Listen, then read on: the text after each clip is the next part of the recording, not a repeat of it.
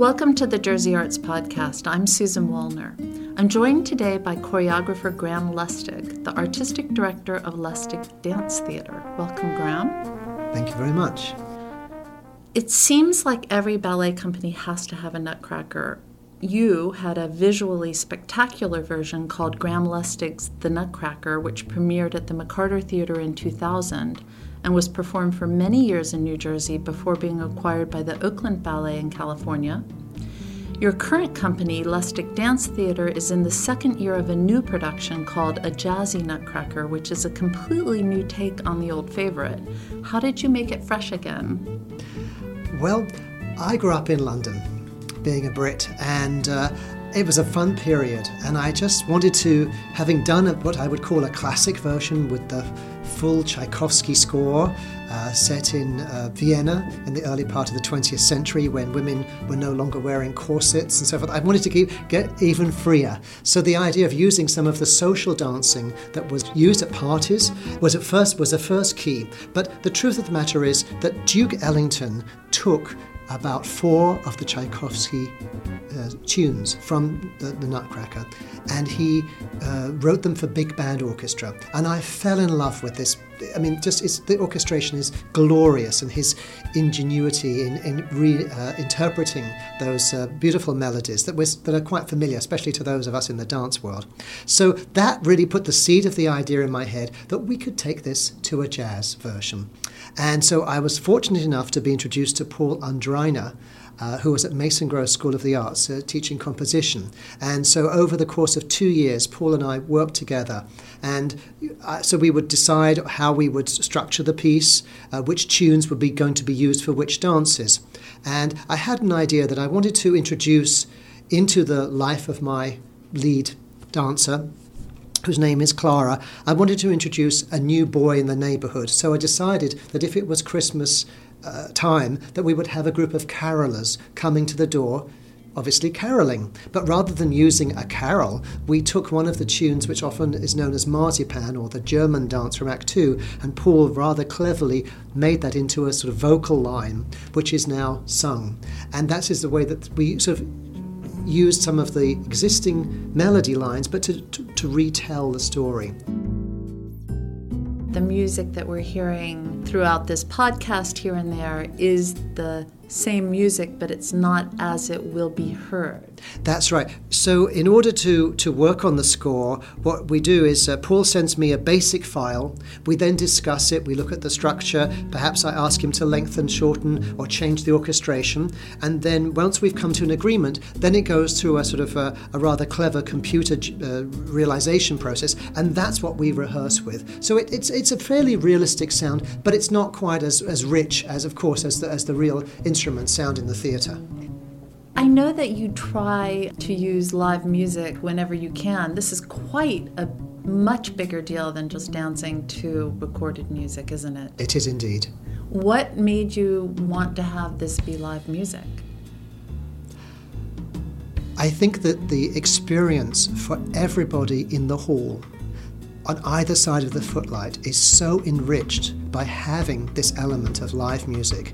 Uh, we actually had our rehearsal this Sunday past weekend with the band here in the studio, and you could, if you could just see the way that it enlivens the company artists and the 40 students that are working with us, it brings the whole thing. It makes me go goose pimples as I talk about it right now. It just takes it to the next dimension, and I uh, I think that is a beautiful thing. It's a great privilege to have the live music, but I also think that dimensionally it is, is it is it, it enriches everybody's experience in the in the venue, and the tunes are beautiful bossa novas unfold and you think, how is that Tchaikovsky? But it just, you know, your toe starts tapping and it's just, it takes you away. Clara has a, a wild adventure similar to the classic Nutcracker in the sense that she's going from one scene to another scene and meeting these unusual characters. But it is not, does she have a Nutcracker? It is the boy next door he's the Nutcracker. He appears in the dream, and he is actually rather like if you look at the Beatles' Sergeant Pepper's Lonely Heart Club Band, and look at those jackets with the epaulets and everything. So I thought I, I found so many places in the 1960s fashion where this could be placed, but not just in fashion. I also was inspired by the style of choreography that was being used in the 60s. Growing up in London, I was privileged to participate in a lot of different types of dance and workshops. Matt Mattox came over frequently, and I worked with him as a young dancer. And I had one of Bob Fosse's dancers come to London and teach me a solo. And so I felt as a young person, when I was nine year old, 12 year old, growing up in the 60s, that I felt very uh, uh, a strong sense of affinity with the dance that was around me. And of course, there were social dances at the time as well, like the twist. My world was full of different types of dance, and I think that that was something I found very en- uh, enriching and fun and uh, challenging as well. And I wanted to sort of um, put my arms around that period through a dance perspective. But at the core of the story, it's still a journey of a young girl who actually gets bumped on the head by her spaceman wannabe brother and she falls down, and then the dream occurs. And in that dream, it is, a, it is an adventure, of course, through a battle scene to a skating rink, and then she's invited to a, a department store called Drosselmeyer's. And in the department store, there unfolds a fashion show, and eventually it turns into a magic ballroom in which she is the main protagonist and dancing. And um, so, you know, it, it comes full circle, and she wakes up and she wonders, well, was this really a dream? The Nutcracker is such a big production for most dance companies, maybe every, I don't know, maybe every dance company. Um, and it's often where younger dancers get their first chance at bigger roles. It's a it's a large group of dancers. Where are you getting all your dancers, especially the young dancers from? We have 40 non professionals in the production, and I would say that of those, about 36 of them are young people who are 17 and younger. We have a couple of um, adult dancers who are here at our studio here in New Brunswick who dance for fun, and one of the ladies is a lawyer. But every day she comes here and puts on her leotard. So there are a, a, couple of sort of more mature dancers in the production. Most of them are young. Most of them are from our studio, but there are probably about um, 25% are from local studios because I hold open auditions. And uh, Inspira Dance Studio is also here in New Brunswick. I'm close friends with Chris Smith, who runs that, so we have quite a nice exchange with their students coming to be in this production.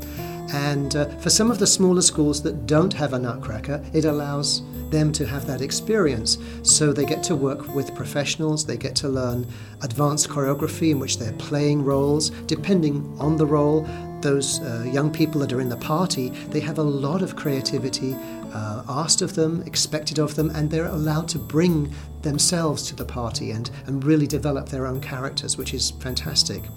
What do you think is sort of the the the best part of doing a Nutcracker? I think it's because it's a piece that involves so many different members of the community. We've already mentioned the students that are here, both uh, young students and mature students. It has plenty of roles for the company to dance. We involve a, a high school marching band. So Act Two opens as a, as a holiday parade outside the department store. So we have uh, the um, Columbia High School Marching Band and the Monroe High School Marching Band working with us in those two different locations. They, uh, one of my dancers has gone and taught the marching band choreography to the band, and then whilst they're marching, I have my two lead dancers uh, performing and dancing with the band around. So, the, so then, of course, there are the community members that are involved, the volunteers, and not least the public that can come. So this is a, this is certainly a family show, and I think that uh, uh, you know a child of you know three, four years old can sit there quite readily and enjoy the story as it, as it unfolds in front of them. So those are some of the you know for me it, it's just a, a time to, to get a sense of community community around this art form, which sometimes, you know, when you're doing perhaps more modern, more abstract works, you know, can be more isolated, more abstract, and uh, more like a, a, modern art piece in a gallery as opposed to something that's just in the in the heart and soul of the community. And you have a, the experience of listening to a jazz band. And how big is this band? It's six members. Six members, Yes, right. when we have Mark Hitchko as our conductor as well. Well, it sounds like a lot of fun. Lustig Dance Theater performs a jazzy nutcracker with live music at SOPAC, the South Orange Performing Arts Center, on December 6th, and at the Monroe Performing Arts Center on December 12th and 13th. For ticket information, visit lustigdancetheater.org. For more about all of the arts in New Jersey, visit jerseyarts.com. I'm Susan Wallner for the Jersey Arts Podcast. Thanks for listening. The Jersey Arts Podcast is made possible by the New Jersey State Council on the Arts, supporting excellence and engagement in the arts since 1966.